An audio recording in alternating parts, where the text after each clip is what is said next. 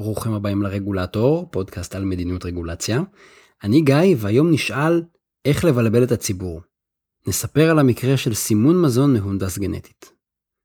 האם משרד החקלאות האמריקאי, ה-USDA, הצליח לייצר את הרגולציה הגרועה ביותר בעולם? תשפטו בעצמכם. בשנת 2016, הקונגרס האמריקאי חוקק חוק שמחייב שכל מזון שמכיל רכיבים שעברו הנדסה גנטית, יסומנו כדי שהצרכן יוכל לדעת. תשמע טוב. החוק לא קובע שמזון שעבר שינוי גנטי הוא יותר או פחות בטוח, אלא רק עוסק בחובת הגילוי. מכוח החוק הזה, משרד החקלאות האמריקאי קבע סטנדרט בשם NBFDS. אבל נראה שהסטנדרט הזה, ה-NBFDS, לא יעזור לצרכנים, אלא בעיקר יבלבל אותם. בואו נסתכל על הכשלים המרכזיים. אז כשל אחד הוא שהסטנדרט רלוונטי רק אם ניתן לזהות חלקיקים מהונדסים. לפי ה-NBFDS אפשר לזמן את אותו מוצר בדיוק גם ככזה שעבר הנדסה גנטית וגם ככזה שלא עבר הנדסה גנטית. מה שאני אומר פה זה שאותו מוצר בדיוק, מאותו ספק, מאותו שדה, מאותו מפעל, אני יכול לסמן אותו גם כעבר הנדסה גנטית וגם כלא עבר הנדסה גנטית. אני יכול לסמן אותו בשני סימנים סותרים וזה יהיה בהתאם לסטנדרט. למה? כי הסטנדרט של ה-USDA לא מחייב סימון של מוצר מזון מהונדס גנטית אם המזון לא מכיל חומר מהונדס גנטית שניתן לזהות. הנוסח הוא If the food does not contain detectable genetically modified materials. זאת אומרת, אם אי אפשר לזהות חומר שעבר הנדסה גנטית, אני לא חייב לסמן. וזה הגיוני, כן? כי אם אני לא יכול לזהות משהו, אני לא יכול לדעת שהוא שם. אבל הבעיה היא בביטוי שניתן לזהות, detectable. יש מגוון טכנולוגיות לזיהוי ביוכימי ויש מכשור בדרכות דיוק שונות. וכל אחד יכול להשתמש בשיטה אחרת. הטכנולוגיה גם כל הזמן מתקדמת ומשתפרת, וסטנדרט הזיהוי ורמת הוודאות השתנו. ויותר חשוב, לפי הסטנדרט לא משנה כמה חומר מהונדס יש, אלא רק שזיהינו כזה. אז אם נבדוק מוצר מזון ונגלה שיש בו רק מולקולה אחת שעברה הנדסה גנטית, האם כל המזון יחשב למהונדס גנטית? ממש לא ברור. מה שיוצא זה שהצרכנים לא יכולים להסתמך על הסימון הזה, וזה הולך לייצר המון פרנסה לעורכי דין שהגישו תביעות והגישו התנגדויות, כי האם זה detectable, האם זה לא detectable? וואלה, אני חושב שחובת גילוי אמורה לתת ודאות, זה הדבר האחרון שהניסוח הזה נתן. הכשל השני קורה בגלל שיש לנו הרבה מאוד חוקים וגם מוצרים מורכבים. חובת הגילוי על הנדסה גנטית לא תחול אוטומטית על כל סוגי המזון. החוק קבע שהחובה תחול למוצרים שמפוקחים במסגרת חוקים אחרים. כתוב משהו בסגנון, הוראות סעיף זה יחול על מוצרי מזון שהוגדרו בחוק X. וכאן מתחיל הסלט. בעצם יש לנו מערכת של הפניות לחוקים אחרים. ומה שקורה זה שאנחנו מדברים על חוקים של שני רגולטורים. בעצם יש לנו את ה-USDA, שהוא המקבילה של משרד החקלאות, ואת ה-FDA, שהוא מקבילה פחות או יותר של משרד הבריאות. ושני הגופים האלה מנהלים טנגו צמוד, אבל הם פועלים באופן עצמאי.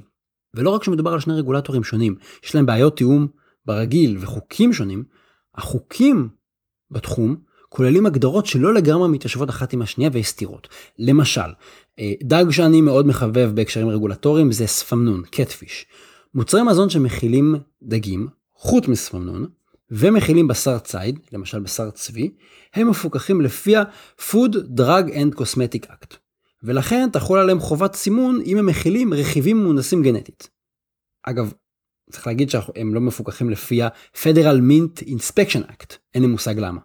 אתם קולטים את הסלט פה, מלא חוקים, שני רגולטורים, באופן קצת רנדומלי, מוצר אחד כפוף לחוק כזה או אחר. אז אם מוצרי מזון שמכילים דגים למשל, הם תחת ה-Food Drug and Cosmetic Act, ודי ברור, ואז חל עליהם חובת סימון אם הם מכילים רכיבים שמהונדסים גנטית. עכשיו, אין בעיה, נכון? אם אני מוכר רק דג, אז אין בעיה כשיש רכיב אחד, דג או טירס או בשר בקר. אבל מה קורה במוצרים מורכבים? למשל עוגיות או קציצות או בורקסים. הם יכולים להכין חיטה, סוכר, שומן מהחי, שמן, תבלינים ועוד. כל רכיב כזה יכול להיות מהונדס גנטית. ובמקרה כזה יכול להיות שחלק מהמרכיבים פטורים מחובת סימון על היותם מהונדסים גנטית, וחלק מהמרכיבים כן חייבים בסימון על זה שהם מהונדסים גנטית. מה אנחנו עושים בכזה מצב? נניח שהרכיב המרכזי, נגיד 40% מהמוצר, נגיד הדג, הוא פטור מסימון, אבל איזשהו רכיב משני, שהוא נגיד 20% או 2%, כן חייב בסימון. אז אנחנו הולכים לפי המרכיב הכי נפוץ במוצר, ולפיו מחליטים אם יש חובת גילוי על כל הרכיבים האחרים, או שאולי חובת הסימון חלה בנפרד על כל רכיב. ברשימת הרכיבים אני צריך להגיד על כל דבר GMO או לא GMO. מה אנחנו עושים פה? אם אני מוכר עכשיו שניצל דג, הדג מונדס גנטית, אבל הוא פטור מהסימון, כי זה ספמנון. אבל מצד שני יש לי שם ביצה וקמח ופעורי לחם, והם דווקא כן. זה מונדס? זה לא מונדס?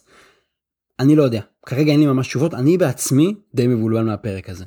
והתוצאה היא, נראה לי גם עבור היצרנים, אבל גם בעבור הצרכנים, בעיקר בלבול.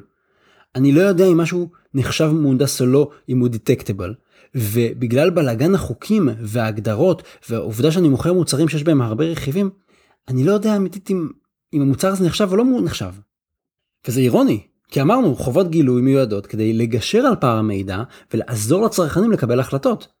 בפועל נראה לי שהסטנדרט החדש השיג בדיוק את ההפך. כנראה זאת אחת הרגולציות הפחות טובות שנקבעו, כי זאת חובת סימון שמבלבלת את הצרכן. עד כאן להפעם, ועכשיו נעבור לפינת השאלות והתשובות, אתם שואלים ואני עונה. ינון שואל, האם יש שינוי בחוקים בישראל לאורך השנים? האם יש אופנות לאורך השנים?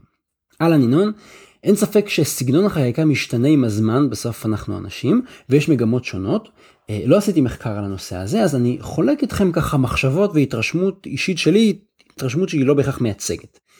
אני אגיד רק הערה מקדמית, החקיקה בגדול בנויה משלושה מדרגים, המדרג העליון זה חוקים של הכנסת, על זה אנחנו בדרך כלל מדברים כשאנחנו אומרים חוקים. מתחת לכנסת יש תקנות, השרים מוציאים מכוח החוקים, ומתחת לתקנות יש כל מיני נהלים ורישיונות שאותם הדרג המקצועי מוציא. נדבר כרגע בעיקר על החוקים והתקנות, בתור התחלה. אפשר לחלק את החקיקה בישראל לכמה תקופות. תקופה ראשונה היא התקופה המנדטורית. תקופת המנדט, הוראות שנקבעו על ידי הבריטים, הם שלטו על הנתינים שלהם עד 1948, ובאותה תקופה החוקים לא נקבעו בהליך דמוקרטי. לא היה איזו הצבעה בכנסת עם נציגי ציבור, הם מונחתו מלמעלה, ולכן חקיקה מתקופת המנדט לא נקראת חוקים, הם נקראים פקודות. למשל, פקודת מס הכנסה ופקודת התעבורה, הן שרידים מנדטוריים, הם תוקנו מאז המון. חקיקה מנדטורית היא הייתה מאוד מאוד רחבה והעניקה לרגולטורים טווח מאוד מאוד רחב של סמכויות באופן לא תחום ולא ממש מוגדר. הפקודות מאותה תקופה מעניקות לרגולטורים עד היום מרחב תנועה וגמישות די גדול בהשוואה לחוקים שהכנסת חוקקה. תקופה שנייה שאפשר להסתכל עליה היא חקיקה שאני מזהה בגדול משנות ה-50, 60, 70, אלה שנים שבהם נכתבו הרבה מאוד חוקים תוצרת כחול לבן, זו חקיקה די קצרה מבחינת האורך, היא קבעה סמכויות יותר צרות יותר מוגדרות, למשל אפשר להסתכל על חוק חוזים למשל, או על חוק חוזים ביטוח. תקופה שלישית היא תקופה של שנות ה-80-90 ככה. שם יש עלייה בהיקף הרגולציה, והיא נוצרת לא רק בחוקים אלא גם בתקנות, וגם מתחילה להצטבר איזה מסה של הרבה רגולציה בנהלים.